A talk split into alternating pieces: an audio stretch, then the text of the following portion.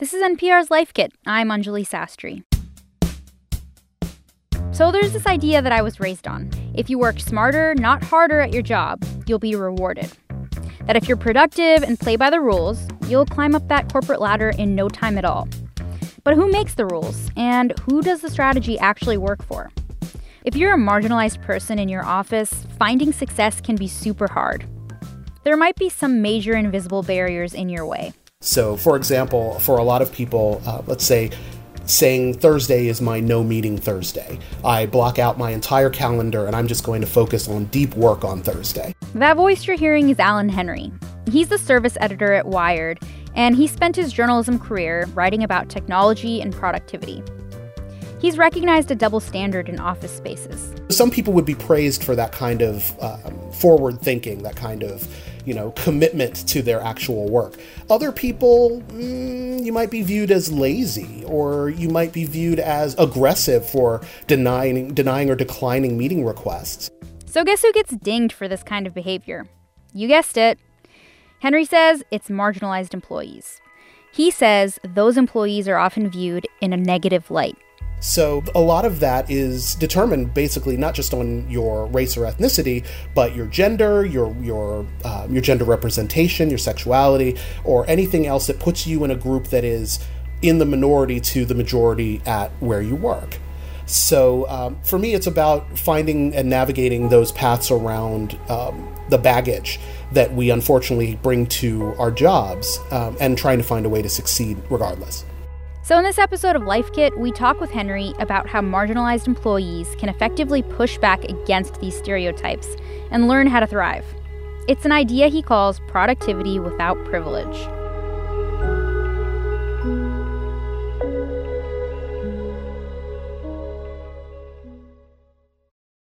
Before we get started, it's important to acknowledge that the burden of creating equity and inclusion in the workplace can't fall solely on the shoulders of people of color and those with marginalized identities. If you're a white ally who wants to do more to create diversity at their office, great. We've got episodes for you one on mentorship, another on hiring and retention. We've linked those for you on the episode page. But for right now, we're going to focus on how marginalized groups can take back their power and better advocate for themselves at work. First, we're going to talk about some barriers to entry in the workplace. Where does this work start?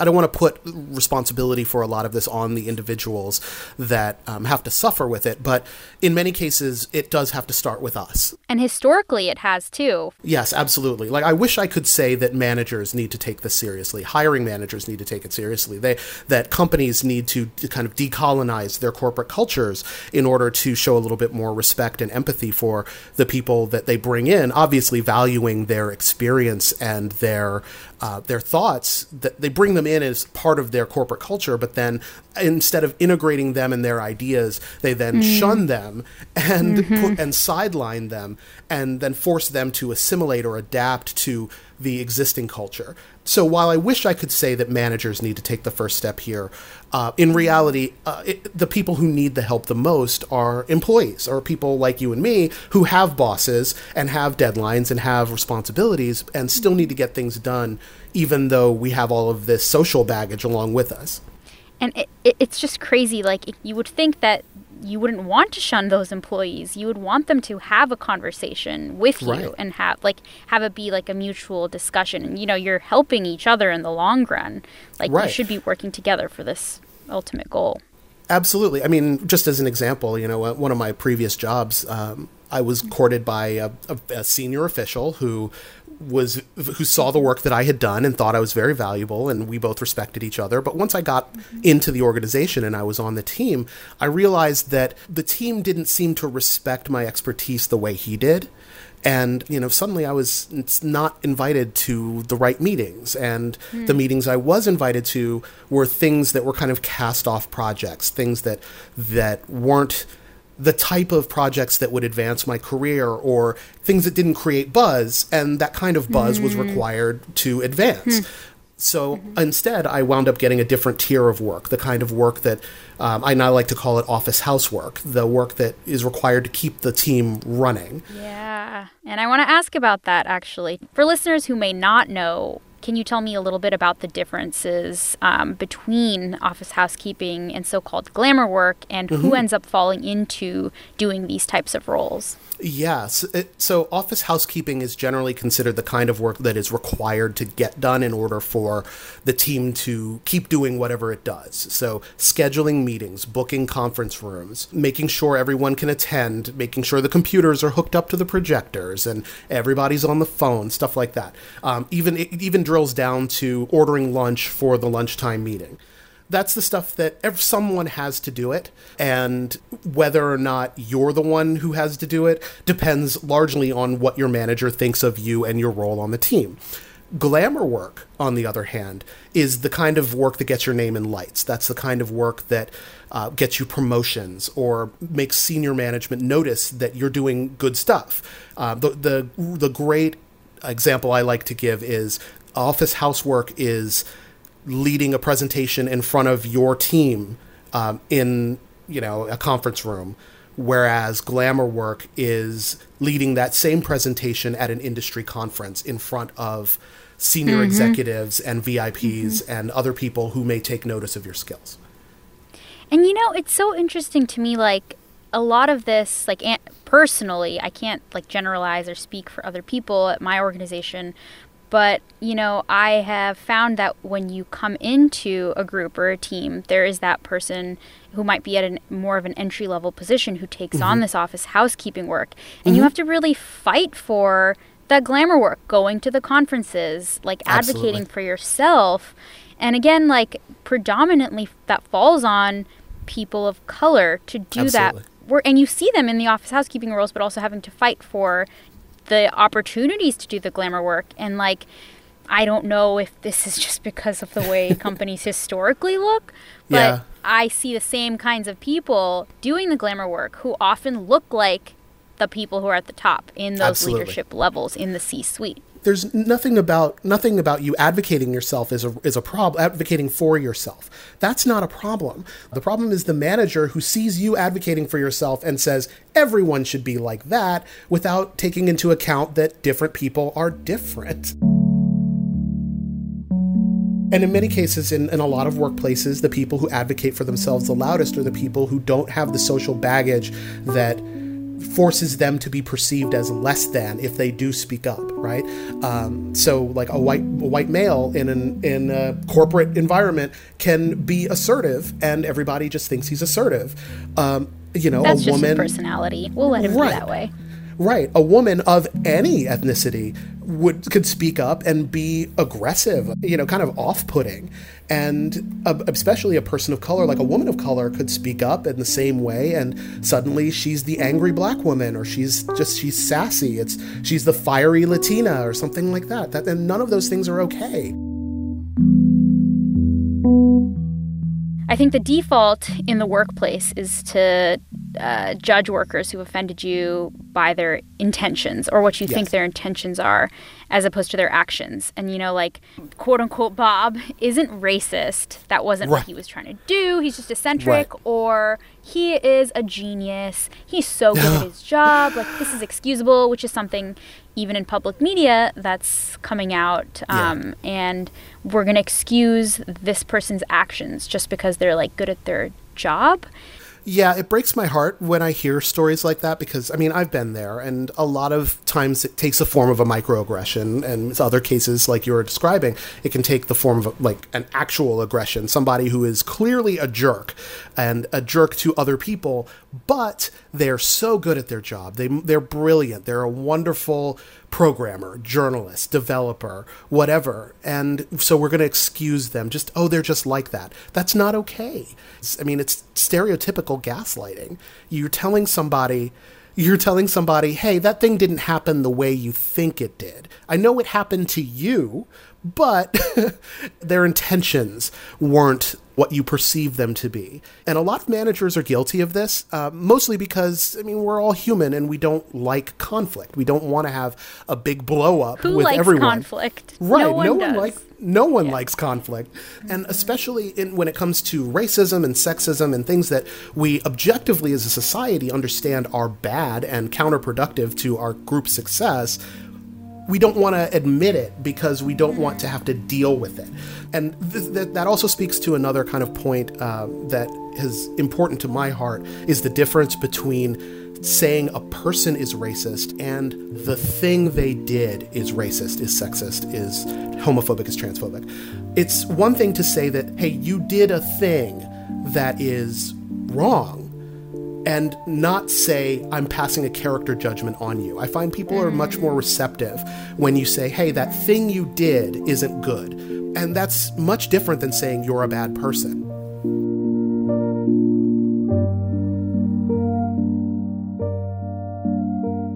Now that we understand some of the barriers marginalized people face in the office, let's talk tips for success. If you're a marginalized person looking to take back your power, here's what you can do. One thing I, I always advise people do is to uh, keep track of everything that's going on at work. I mean, I hate to add yet another job to everyone's job, but it's really helpful to keep a Oh, work yeah. diary or even just some kind of running log of all of the things that you do. This data is your best friend because you can look back on all the things you did and then go to your boss at your annual review and say, Look at all the stuff I accomplished. Look at all the stuff I Evidence. did. It's written down. It's all written down. You remember in February when I did this thing.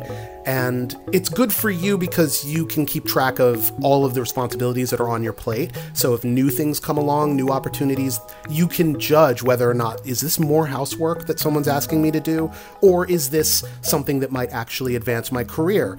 And then you can choose based on your existing workload whether or not it makes sense to pick one over the other. And that leads to the next kind of tip, which is learning to manage up. Um, and this is, yeah, this is going to sound more. Yes. yeah, this is going to sound familiar to um, to a lot of people, but managing up is this notion of making sure that everything that you do, everything you agree to do, is aligned with your boss's priorities. So if your boss comes to you and says, "Hey, I'd really like you to to make sure we." Have the conference room for our weekly team meeting from now until whenever can you find the a conference room that's empty. It would be really good for you to, to tell your turn around and tell your boss, hey, you know, this is kind of a thing that I think that rather than me doing every week or me doing all the time, maybe we can rotate this around. Uh, the five people on our team. I'll do it this week, and maybe Jeff can do it next week, or and then it becomes a thing that everyone does. What are some templates in order to have those tough conversations? You kind of brought up some lines here, but I'm wondering if there's anything else that you would want to mention for listeners to kind of take this back to their workplace and use. Yeah, well, for one, um, when it comes to glamour work versus housework, I'm a big fan of learning how to say no without ruining your career. Um, Then a lot of times it's not as simple as just saying no, it's saying no and or no but. So um, I'll order lunch this time, but can John do it next week? Or I have a lot of things on my plate that you know about, or you can even list them off if you're talking to your manager. I'm working on this project and that project and that project. Let me look at those and see if I have enough time to mm. really do right by this new initiative you want to saddle me with. So those kinds of those kinds of things will help you navigate the amount of work that you get assigned. Another thing that I am a big fan of is protecting your boundaries. Like I, I have, have had these conversations with lots of friends who feel like they have to take every project that comes their way. Oh boy. And yep. Same. yeah, and I mean, it's the lure of helping out, right? You want to be viewed as a go-getter. You want to be viewed as as enthusiastic about Mm-hmm. And the you know, saying you yes to all the things you think, oh, that'll get me the promotion, it'll get me recognized, when it's not always the case. It's not always the case at all. And it took me, personally, it took me a long time to recognize that. I mean, I was a project manager a long, long time ago.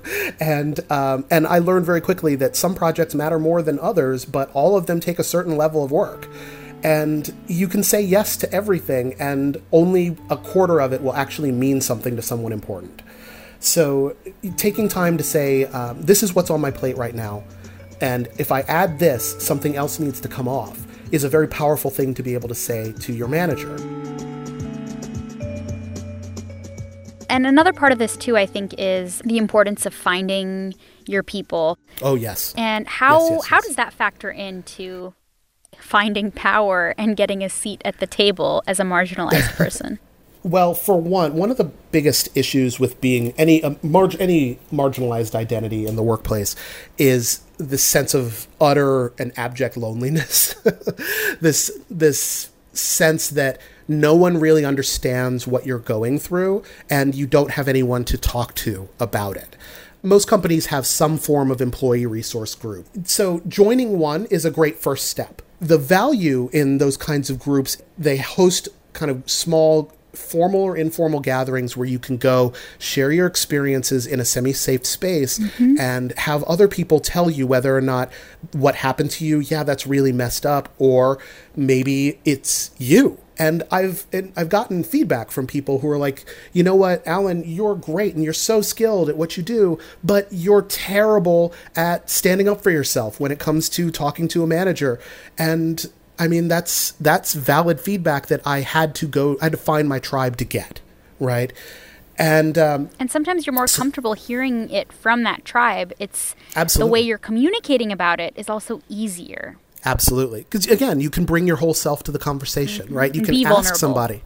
Yep, exactly. Is there a moment though, if that's not happening, if you're frustrated, if you're kind of at your wits' end, is there a moment where you, as a marginalized person, just need to leave?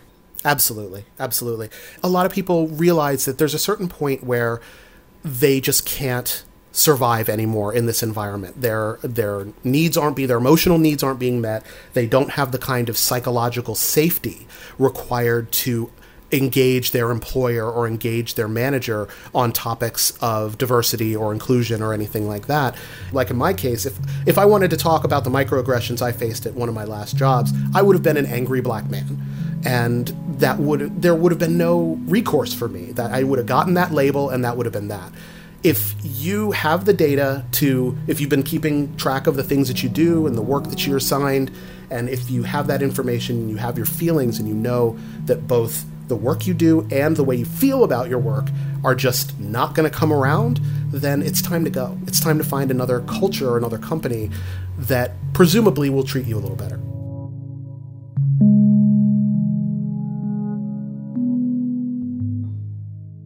Thanks again to Alan Henry for talking with me for this episode. Keep an eye out for his upcoming book on this topic. For more Life Kit, check out our other episodes. We've got an episode on how to be an anti racist, another on forgiveness, and lots more. You can find those at npr.org/slash lifekit. If you like Life Kit and want even more, subscribe to our newsletter at npr.org/slash lifekitnewsletter. And as always, here's a completely random tip. This time from listener Emily Chambers. A fun, random life hack that I use on a daily basis to remember if I did something important. For example, unplugging my hair straightener. I do something completely random that will help me remember if I unplugged it, like jumping up and down five times or spinning in a circle. If I ask myself, for example, did I turn the oven off? Oh, yeah, I did. I remember doing the Macarena after I did it. Do you have a random tip?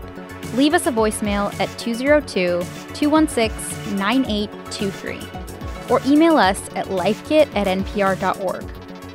This episode was produced by Andee Tagle. Meghan Keane is the managing producer, and Beth Donovan is our senior editor. I'm Anjali Sastry. Thanks for listening.